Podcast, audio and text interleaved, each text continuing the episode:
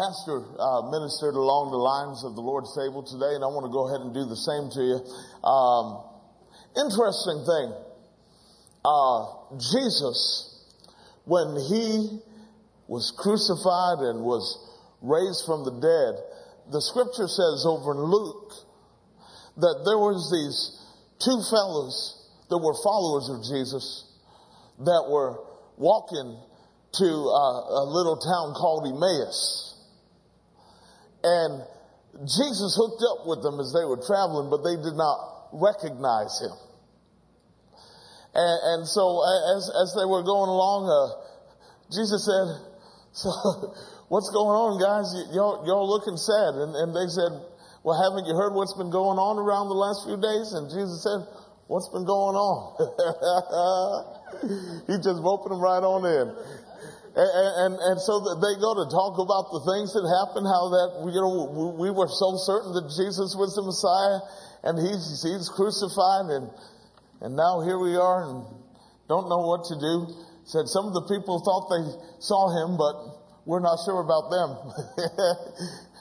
and, and, and Jesus started talking to them, said, Oh, oh, fools and slow of heart to believe all that the scripture has to say. And then it started with uh, the books of Moses, Genesis through Deuteronomy, and, and the Psalms and the prophets, and expounded to them all the scriptures about himself, even though they didn't realize it was him yet. And then he was going to go ahead and keep on walking when they got to their destination, but they said, wait a minute, Jesus, why don't you come? Uh, well, actually, no, I can't say that because they didn't know it was Jesus yet. So they said, no, don't keep walking. It's getting late. Come on in and, and uh, stay with us for a while. So, so he came on in and it, it said that he took bread and broke it. And then it said their eyes were opened and as soon as their eyes were open, boom, he vanished out of their sight. Now, later on, as this story was being retold, I love this little line. This is Luke 24, 35, and this is out of the New American Standard Bible. It says, and they told what things were done in the way and how he was known of them in breaking of bread.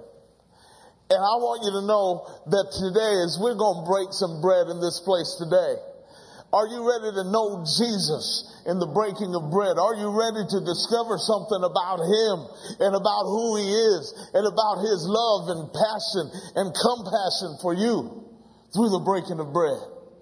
You and I here today can recognize Him through the breaking of bread. Are you excited about that? So what I want to talk to you about today, I want to talk to you about the big words of the Lord's table. The big words of the Lord's table. And you might say, well, that, that's a strange title, but, but what I mean by that is words that when you talk about the, the broken body and the shed blood of the Lord Jesus Christ, when you talk about the, the commemorative meal that Jesus instituted for his followers, for us to uh, continually remember what he has done there's some words, there's some language that keeps showing up over and over and over again. And, and some of this language, uh, uh, you know, we, we, may not have time to get it all today. But, but there's some things, some highlights that I want to hit with you, uh, as we talk about the big words of the Lord's table, the big words that have to do with, with, the, with the Lord's table and this celebration that we're going to have today. One of those big words is the word communion. As a matter of fact, uh, that, that seems obvious because we would very commonly refer to this as Communion Sunday. But, but, but where, where's that word come from? Where's that word actually utilized? Well, first of all, uh, understand that this is a, a, uh, a Greek word. It's actually a, a, a very common Greek word that, that you may have heard about if you've been in church for a while. It's the Greek word koinonia. And what, what, what it also has the connotation of the share which one has in anything. The share which one has in anything. And then beyond that, this even carries the connotation of intimacy. And yes, the, the Greek dictionary even used the word intercourse. Now, of course, when, when you hear that word, we know what you think about. I don't think about it, you think about it. I'm just playing with you. But, but, but, but the, the real truth of the matter is that, that there's something that's very close, there's something that's very tight here, that, that there's something that, that is going on on a level that is beyond casual. Are you with me on that? That, that there's an intimacy uh, with, with God that can take place in the celebration of the Lord's Supper. There, there, there's something deep there's something deep because this is not a casual relationship. If this was casual, you think he would have gone through everything he went through to buy us back and redeem us if this thing was casual? No, this is not a casual relationship. At least one of this party is committed. We know he is. The question is, are we committed to it? Ah, come on. But, but we see that this is not a casual relationship and this is not a fling. Flings are temporary. This is eternal, somebody. This is an eternal covenant. This is called the new and the everlasting covenant. Hallelujah. And, and, so we see God's commitment here in this word, communion. The, the Greek word koinonia uh, and the variety of the, the shades of meaning here fellowship, association, community, communion, joint participation, the share which one has in anything. So this is talking about the share that we have in this wonderful covenant. Hallelujah. And also the idea even of intercourse and intimacy. The, the, the, the fact that this thing that we celebrate called the Lord's table, called Holy Communion, is an opportunity for us to experience something that is so sweet and so deep with the Lord. This is not casual. This is not a fling. This is serious and this is eternal. Are you with me on that? Look at these following scriptures. 1 Corinthians 10. The scripture says, the cup of blessing which we bless is it not the communion of the blood of Christ? The bread which we break, is it not the communion of the body of Christ? Go to the next verse. For we being many are one bread and one body, for we are all partakers of that one bread. This here is 1 Corinthians chapter 10, verse 16 and 17. And I'll tell you, that there's something so amazing here as we examine this. The cup of blessing which we bless. Isn't it the communion of the blood of Christ? The bread which we break, is it not the communion of the body of Christ? And then goes on to say that we, though many, are one bread and one body, for we all partake of that one bread. There you see that idea of fellowship. You see that idea of association. You see that idea of community. You see joint participation. Because here, when it comes to joint participation, you see that it's an experience that's shared together by all the partakers. You and I, and all those who are members of the body of Christ are the partakers in this. Are you with me? So this is an experience that is shared together by all of the partakers. And there's partakers of this good stuff, this blessing, this everlasting covenant worldwide. The church, I want to tell you, is universal. The Bible talks about the, the family that's on earth and the family that's in heaven. There's people that are part of this big family that have already gone on to their reward. And there's people that are here still walking the walk like we are, still fighting the fight like we are right here on planet earth. Are you glad about it? Are you glad you're one of them? So this is an experience shared together by all the partakers. We're partaking of that one bread and they, I don't know if you caught that, but that's what the scripture shows us here in 1 Corinthians 10. So we're all one bread and we're all one body and we're all partakers of that one bread. So we see the, the, the joint participation. We, we see the experience that's being shared together by all of us as partakers. We also see that same idea over in Acts chapter 2 Go ahead and put up Acts 2, 41 through 42. It says this, Then they that gladly received his word were baptized, and the same day there were added unto them about 3,000 souls. Next verse. And they continued steadfastly in the apostles' doctrine and fellowship. That's that word koinonia, the same word used for communion. And in breaking of bread and in prayers. So, so we see here that these disciples, a lot of them new disciples. On the day of Pentecost there in Acts chapter 2, it says that 3,000 souls were added to the church. We just read that, that the day, on that very same day, about 3,000 souls were added. And it says that they continued steadfastly in the apostles' doctrine, but also in fellowship or in communion and in breaking of bread. Interesting. So if they're going to continue steadfastly in something, I believe that we ought to continue steadfastly in the same thing. How about you? And I, I, I see the, the, the great value of this, that you see the church together partaking of the, uh, uh, the, the, the koinonia, the fellowship, the communion, the breaking of bread, and doing it steadfastly. It, it's interesting. This is the absolute cornerstone of our faith the absolute cornerstone of our redemption. There is no redemption apart from this. Apart from this, you and I are lost, as lost as a goose in a blizzard, let me tell you. Uh, there, there's, just no shot.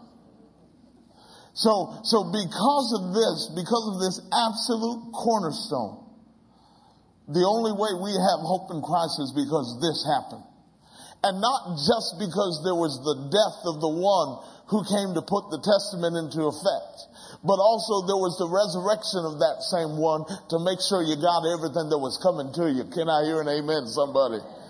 The very one who died to pass on the inheritance because the testament, the inheritance does not go into effect until somebody dies. Well, he did die. But he didn't stay dead. He rose from the dead. Hallelujah. And one of the reasons that he did is to make sure you got what was coming to you. To pray for you forever. To think that the ministry of Jesus today is that he lives forever. The Bible says this in Hebrews. He lives forever to do what? For what purpose? For what cause? To make intercession for us. Somebody needs to be glad about the fact that if nobody else prayed for you today, if nobody else thought about you today, if nobody else's thoughts went your direction today, you can be sure of one thing that is an absolute forever eternal fact that on the right hand of the Father, Jesus Christ, the righteous high priest, has prayed for you this very day. Hallelujah. Woo-wee.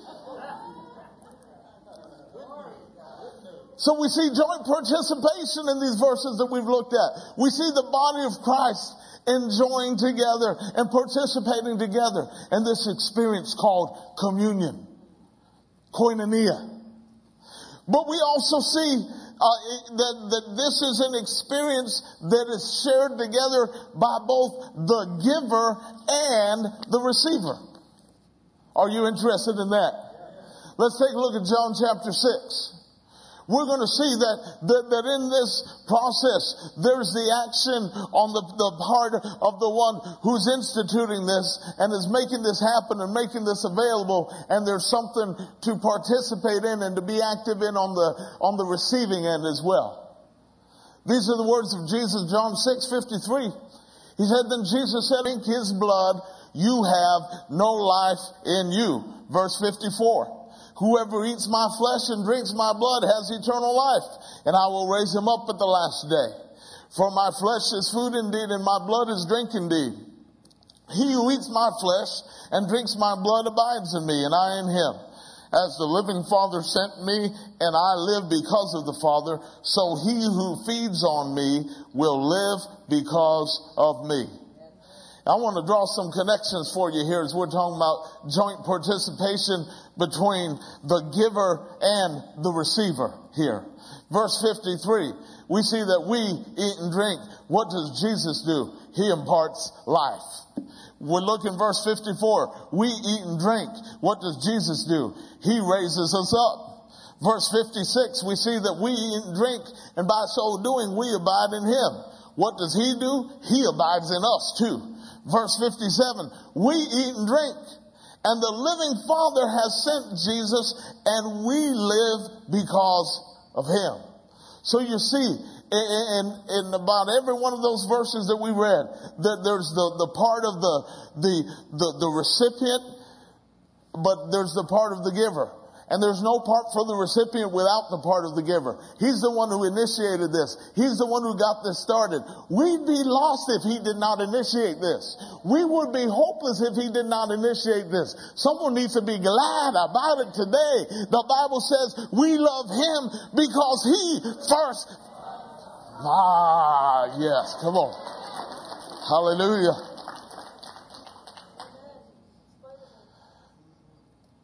See, here's, here's the thing. We, we didn't have enough sense to know we needed this relationship.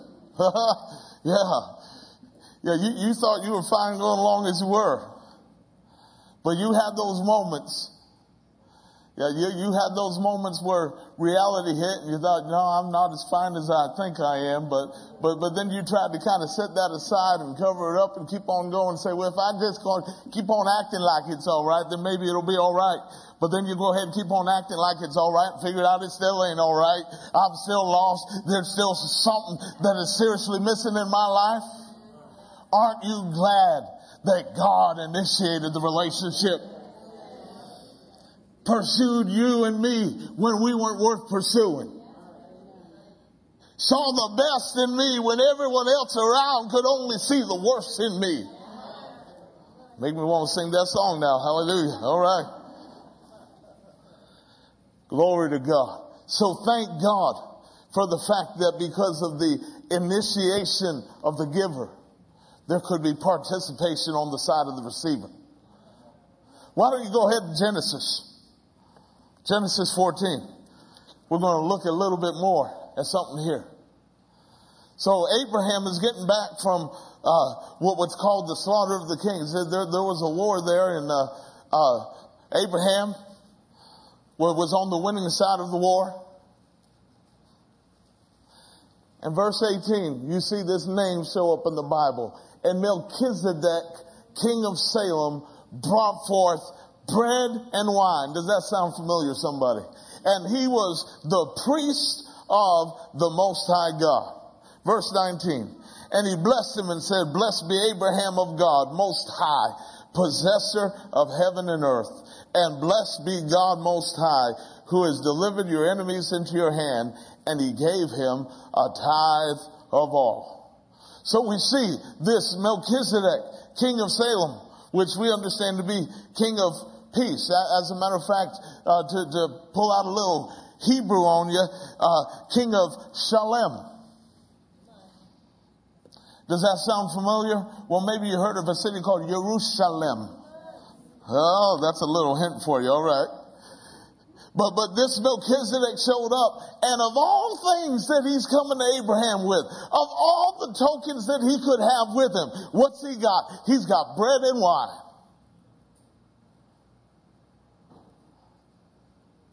And what does he do? He blesses Abraham. Well, think about this. Let's take a look at Hebrew 6. Whether the forerunner is for us entered, even Jesus made a high priest forever after the order of Melchizedek. So Jesus has come to us a high priest after the order of Melchizedek. You know, the, the churches debated whether Melchizedek and Jesus were the same person or different people. I'm not getting into that. because it doesn't matter to make this point. The bottom line is this, that Jesus, the high priest, after the order of Melchizedek, came to us with bread and wine. The bread was his body and the wine was his blood. Are you with me? And he also came and blessed us as well. So here he is bringing these things to us. What's there to do but for us to receive? for us to receive the blessing that can only come to our life through the broken body and shed blood of Jesus. What else is there for us to do but to receive the blessing that He comes to bless us with? And besides that, interesting thing, if Jesus really is a priest forever after the order of Melchizedek, and Abraham tied to Melchizedek, why don't people give Jesus the tithes today? I don't know who said that. It must have been that other preacher. All right. Did I say that? Yes, I did. Hallelujah.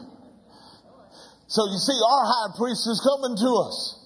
There's joint participation. He's getting something initiated here. He's getting something started. Thank God he got something started. He came to us with bread and wine, his body and his blood. He came to us to bless us. What else is there for us to do but to receive the blessing that He came to give us? Are you glad about this communion, this fellowship, this joint participation? Let's talk about another one of the big words surrounding the Lord's table. And that's actually uh, two words here. Give thanks. Give thanks. Someone say give thanks. You know, when we look at the, the scripture, and uh, we're going to look at a few here in a minute, where, where you see give thanks or gave thanks, it is a Greek word called Eucharisteo, from which we get our term, and I think we've got a lot of people here that have heard the term before, Eucharist. Well, this is the, the root of that and where that term, where that word comes from. So let's check it out.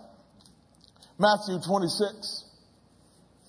And we'll look verse 26 through 28. Says, And as they were eating, Jesus took bread, blessed and broken, gave to the, to the disciples and said, Take, eat, this is my body. Then he took the cup and gave thanks and gave it to them. I said he took the cup and gave thanks. He gave thanks. That's that word, Eucharisteo. And gave it to them saying, drink from it all of you, for this is my blood of the new covenant, which is shed for many for the remission of sins. Also 1 Corinthians 11, verse 23 and 24. For I have received of the Lord that which also I delivered to you that the Lord Jesus on the same night in which he was betrayed took bread and when he had given thanks, Eucharisteo, when he had given thanks, he broke it and said, take, eat, this is my body, which is broken for you. Do this in remembrance of me. Now, something that is so fascinating about this word is what you see inside the word. And if you were to spell it out, even never mind the Greek word, you just spell out the, the English word E-U-C-H-A-R-I-S-T, Eucharist. You see another very common Greek New Testament word in there. Charis, charis, however you want to say it, C-H-A-R-I-S. It is the word that is used in the New Testament for grace. It is the word in, in the New Testament uh, from which we get charisma, charismata. From, from that uh, root word of uh, charis, C-H-A-R-I-S. And right in the middle of this word, you see that word. The word for grace. Why is that significant? I want to tell you why it is. Because when we give thanks, when we are partaking in the Lord's table and as the Lord himself gave thanks and we gave, give thanks when we're partaking of the Lord's table, do you realize that you're being thankful when you're doing this Eucharist thing inside the Eucharist as the charis that you're being thankful for. Inside the word itself is the grace that you're being thankful for. It's the grace, it's the favor that God has blessed you with that you didn't deserve and I didn't deserve, but we got it anyhow and we're thankful for it and grateful for it. So when we give thanks, as Jesus gave thanks, even right smack dab in the word, Eucharist, which means giving thanks, is the word charis for grace and favor. Hallelujah.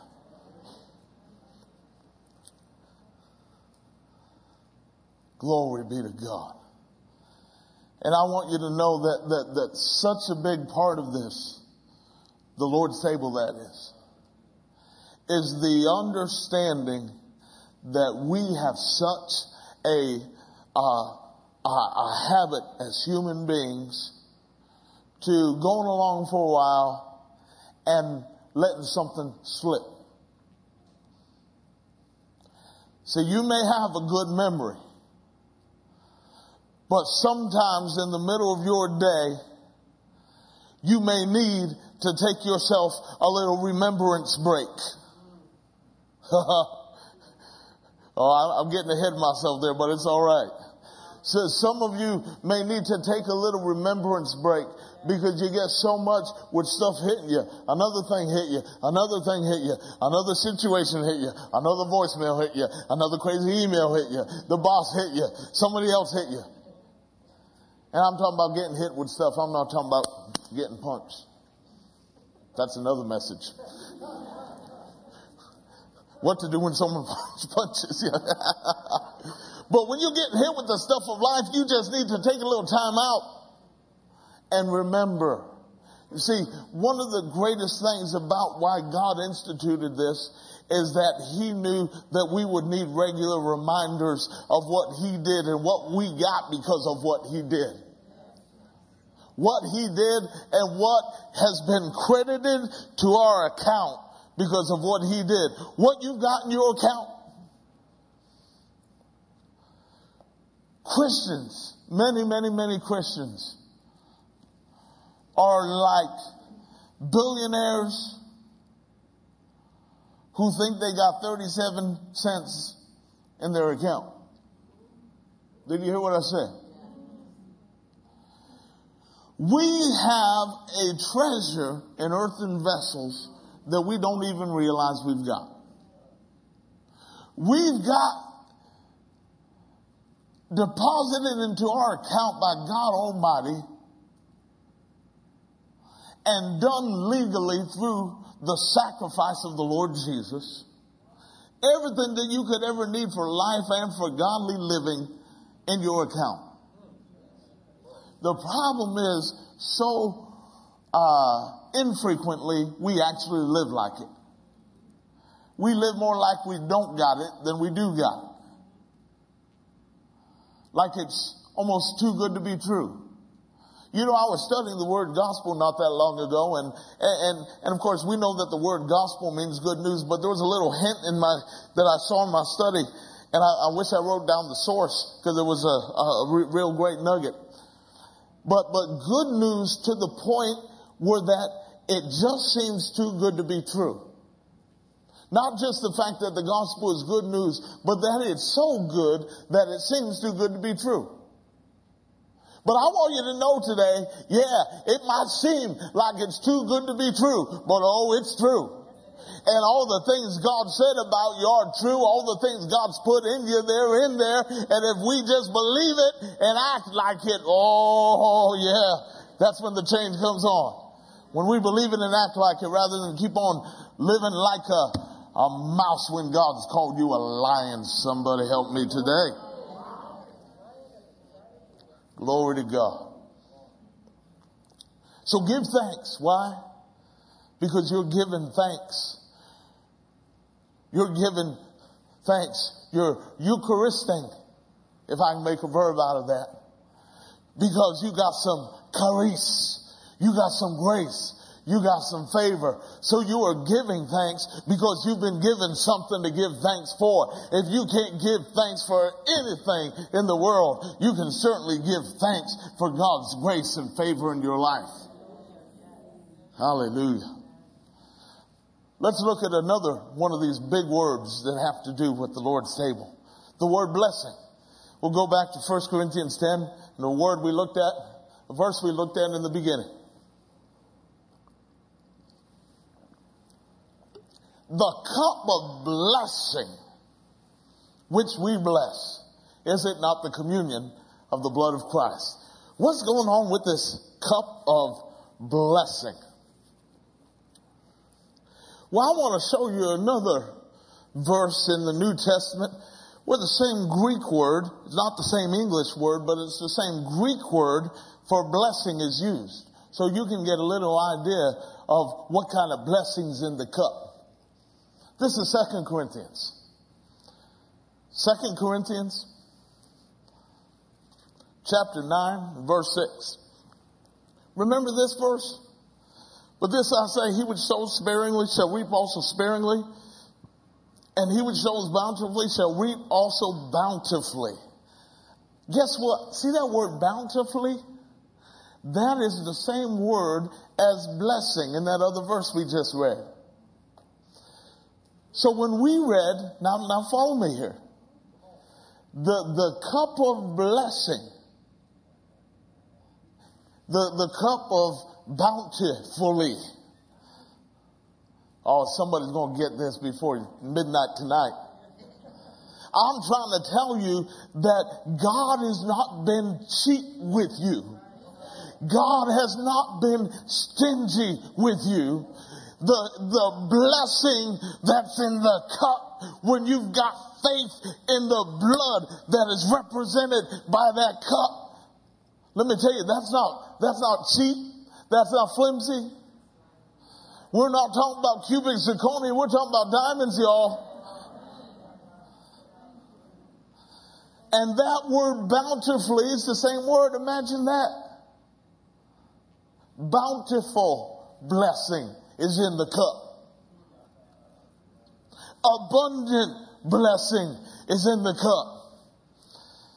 Like Pastor John says, God's not up in heaven with the eyedropper trying to go, go ahead and give you just enough. Well, yeah, we'll go just a little squeeze, a little tiny squeeze out of the eyedropper and that's all you're going to get. Somebody needs to realize God is not like that. God is a bountiful God. God is a, a, a lavishing God. Even the way He gives you wisdom. James 1 5, when you ask God for wisdom, it says that He will give it to you liberally. He's generous. He's not cheap. His name is not El Cheapo. It's El Shaddai. Glory to God. Understand this. That when it comes to the cup of blessing, that there is no part of your redemption that is not in that cup. There's nothing mystical or mysterious about the cup. There's nothing mystical and mysterious about the juice that's in the cup. But when you understand that you're partaking of something that is a, a representation, a symbol to you of the real thing, that the blood of the spotless Lamb of God was shed for you, and that you have been redeemed, bought back by that very same blood. And therefore, everything that that blood has purchased is yours.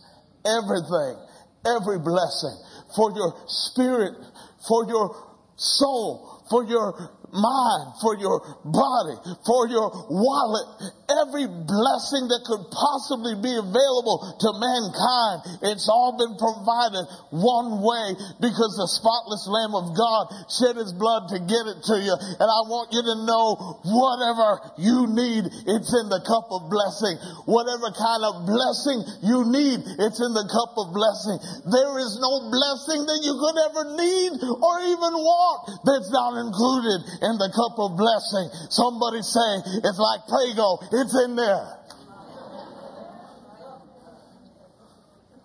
Lord have mercy. Hallelujah. Let's talk about another one of these big words surrounding the Lord's table. We talked about communion. We talked about giving thanks. We talked about blessing. Now I want to talk about remembrance. Someone say remembrance.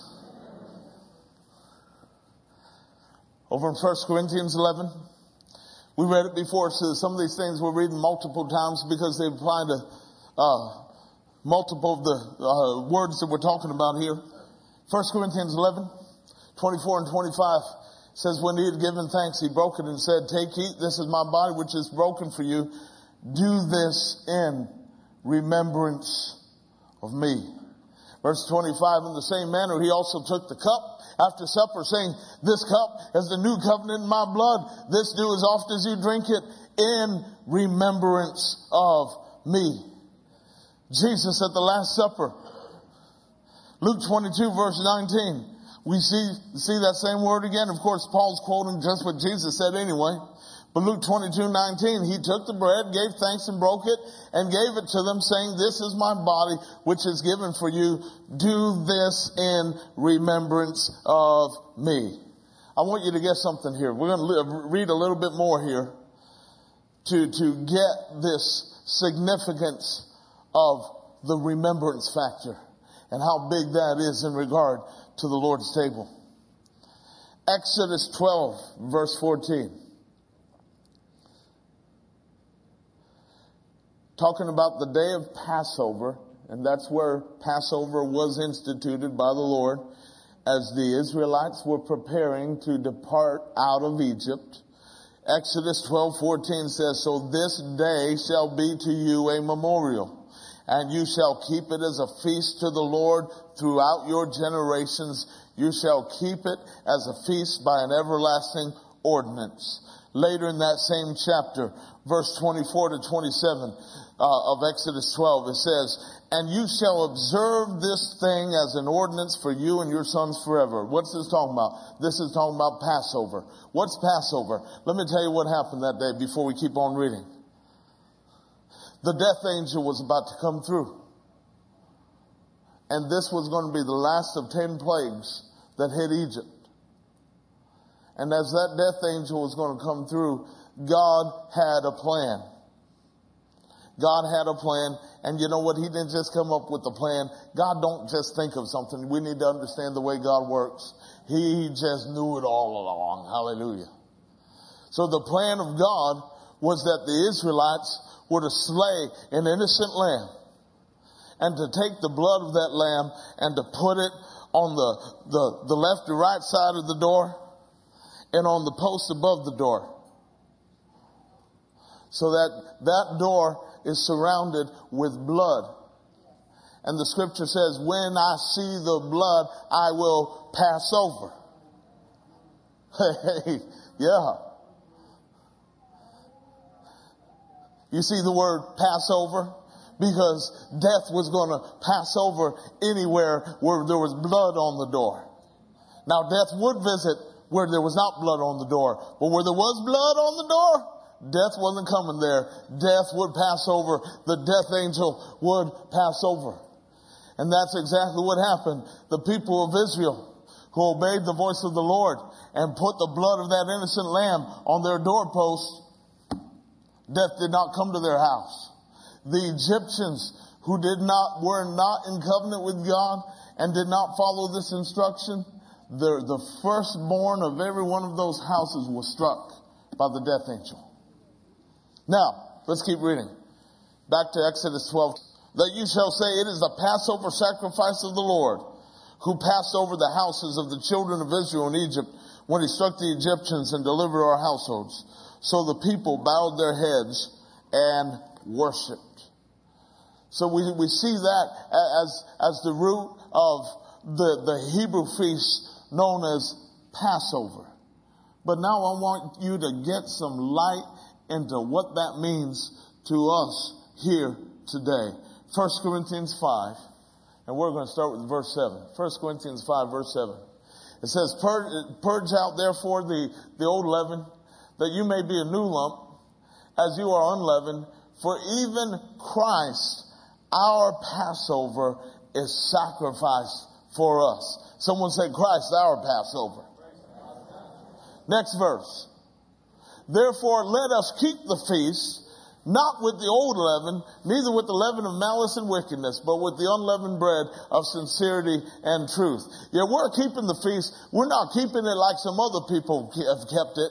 We're, we're not keeping it uh, with, with, old leaven or the leaven of malice and wickedness. We're, we're not keeping it with, with uh, uh, wrong motives, but, but proper and pure motives, sincerity and truth.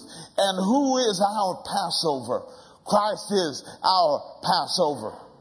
I want you to know that you as a believer, blood washed and blood bought, you know, you can go ahead and act this out and, and, and, declare your faith in the blood in whatever area of life you need to do so.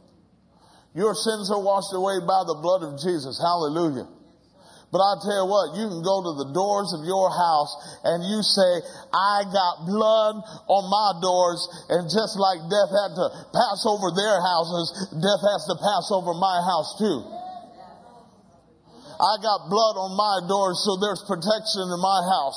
I got blood on my doors, so, so that any of the plans of the enemy will not succeed around here. Only the plans of the Lord will succeed. Glory be to God. Christ is our Passover. I said Christ is our Passover. And so in the same way, you saw the wording in Exodus 12 about how important it was that, that this was an eternal ordinance, that this was to be remembered forever, looked back to forever, practiced forever. Well, isn't it interesting that the next thing we see is a reference to the frequency that we ought to partake of this meal. How often should we celebrate Christ, our Passover? How often should we remember what he did following the precedent that was set by the Lord in the original Passover feast? The, the type which was fulfilled in the actual reality of Jesus coming. 1 Corinthians 11, back there once again, verse 25 and 26. Take a look at this. In the same manner, he also took the cup after supper, saying, This cup is the New Testament in my blood. This do as often as you drink it in remembrance of me. For as often as you eat this bread and drink this cup, you proclaim the Lord's death till he comes. So verse 25 and verse 26, as often as you do it. As often as you do it. Somebody say often. often. And then it says, you do show or proclaim the Lord's death until he comes. So this is something that should be done not infrequently. This, what I'm talking about is the celebration of the Lord's table. Should not be infrequent. It should be frequent. It should not be, well, here and there and, uh, yeah, here and there and, uh, you know, without importance and without priority given to it. No, it should be done often. Not as infrequent as you do it, but as often as you do it. I believe that one little word in the Bible is not there by accident. I don't believe it's a little word. As a matter of fact, I believe it's a big word. And I think one thing that we as a church, and, and you know what, I, I really, really felt the Holy Ghost in me today to say this. You don't need a pastor to officiate a communion service for you. I want you to realize that right there in your home, if you need a reminder, you can go ahead and have yourself a reminder. Gather. If you're there by yourself, you can do it by yourself. You can gather the family around and say, family, we need to remember some things. We need to remember the Redeemer and what He did to redeem us and rejoice in what we got because we are redeemed. We've let some things slip. We've forgotten some things. We've got so caught up in life and the busyness of life and the frustrations of life that we forgot who we were, whose we are, and what we've got. And so we're going to go ahead and have us a little reminder right here. And we're going to celebrate the Lord's table together. Pastor John's not there. Pastor Ray's not there. Pastor Mike's not there. Pastor Kurt's not there. No, it's Pastor you there. Can somebody be set free to realize that you, right there in your own personal life and in your own home, can go ahead and honor the Lord and honor His table? And if you do it every day, every day is not too much.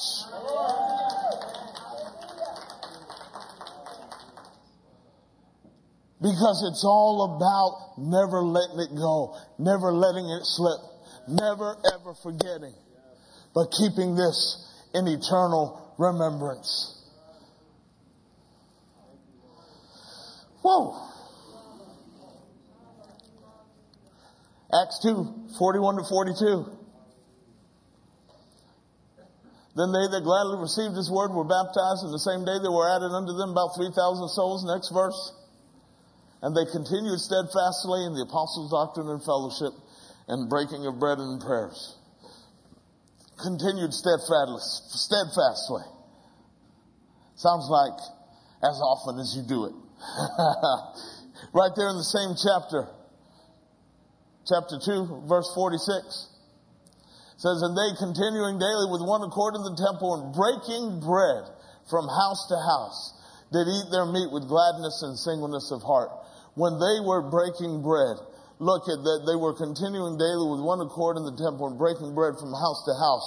There's the connotation that this breaking of bread, that this, this celebrating the feast was not some infrequent exercise, but something that was done on a regular basis. Go to Acts 20 and verse 7, right in the very first part of the verse, Acts 20 and verse 7, and it says, And upon the first day of the week, when the disciples came together to break bread, there was a regular routine to this. And in our context, we've decided to celebrate once a month the Lord's table. But here we see the disciples who had a habit of coming together on the first day of the week to break bread. They did it every Sunday, and there's nothing wrong with that. But we, we see the, the, the examples in Scripture of the frequency in which the breaking of bread took place. Now, back to 1 Corinthians 11. We spent a lot of time there, but we'll go back there one more time. And this is verse 26.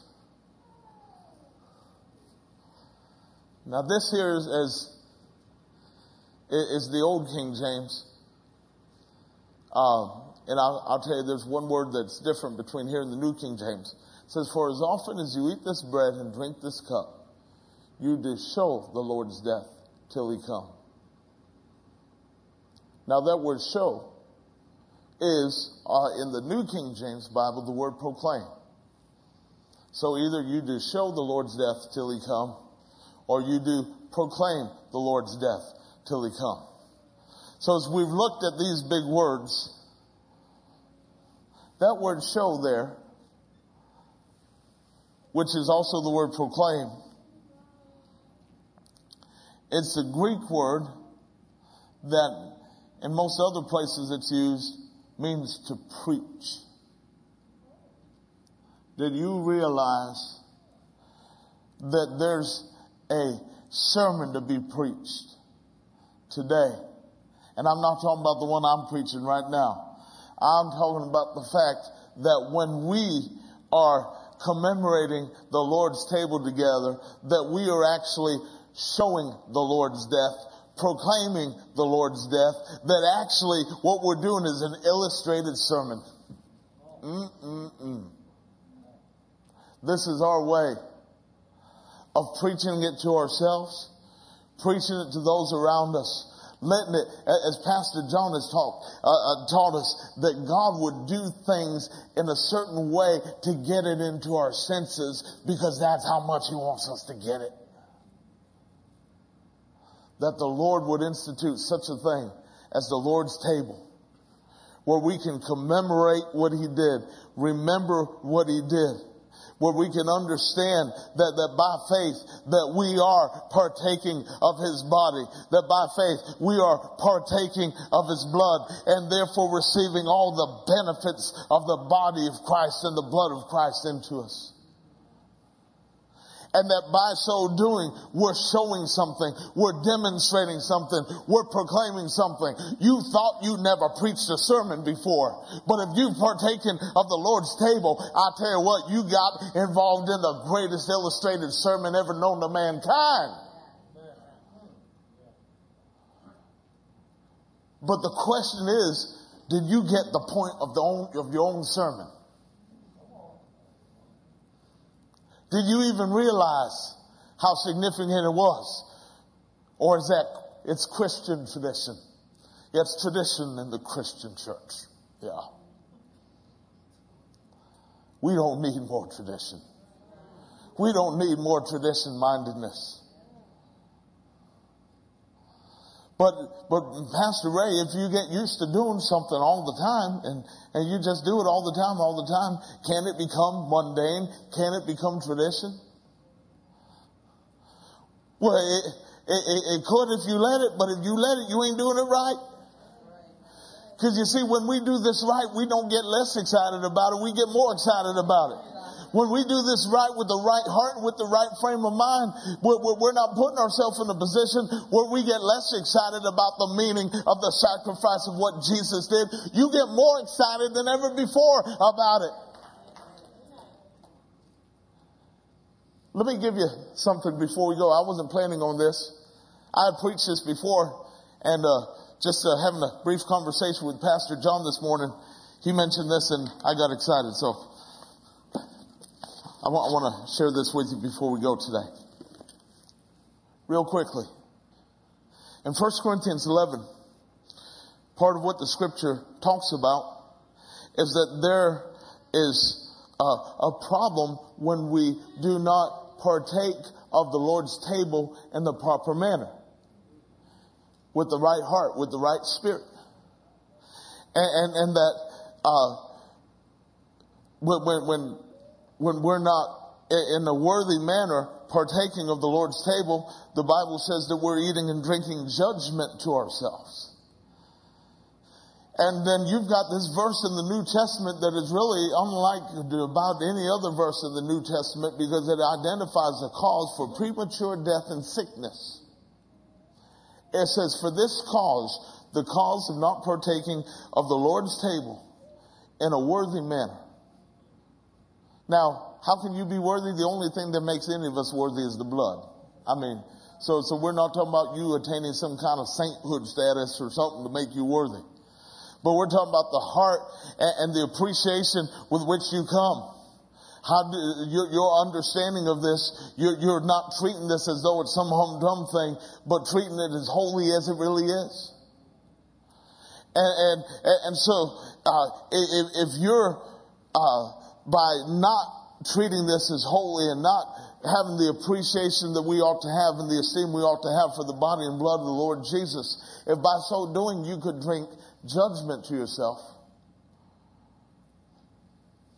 isn't the reverse true?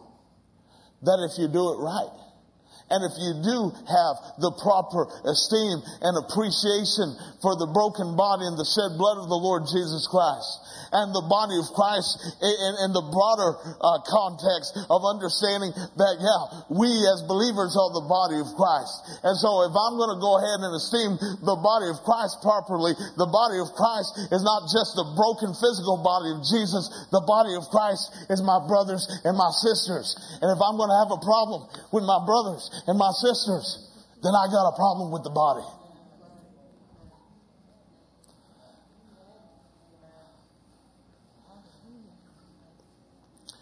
And so therefore, if we're right in our appreciation and esteem for what the Lord's done for us and his broken body and shed blood, and if we're right in our appreciation and esteem for one another as being the body of Christ, if doing it wrong would cause you to bring judgment into yourself, what would doing it right do? It'd bring you mercy and life. Hallelujah. If doing it wrong could result in, in premature death and being sick and weak, what would doing it right do? Rather than dying prematurely, you live a long, healthy life. Rather than being sick and weak, you'll be strong and healthy. If it's true one way for doing it the wrong way, then the reverse is true as well. That's what I want to tell you today. So when we come and appreciate and esteem properly the Lord's body and blood and what He's done, then rather than getting the curse, you get the curse in reverse. Hallelujah. Come on, praise Him today. Glory be to God. Glory be to God.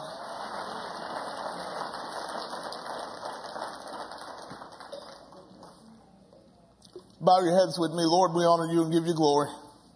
We thank you for what Jesus has done. We're so excited about it and we thank you, Father, for the truth that is dawning in our hearts in a fresh way in, in a fresh way like never before.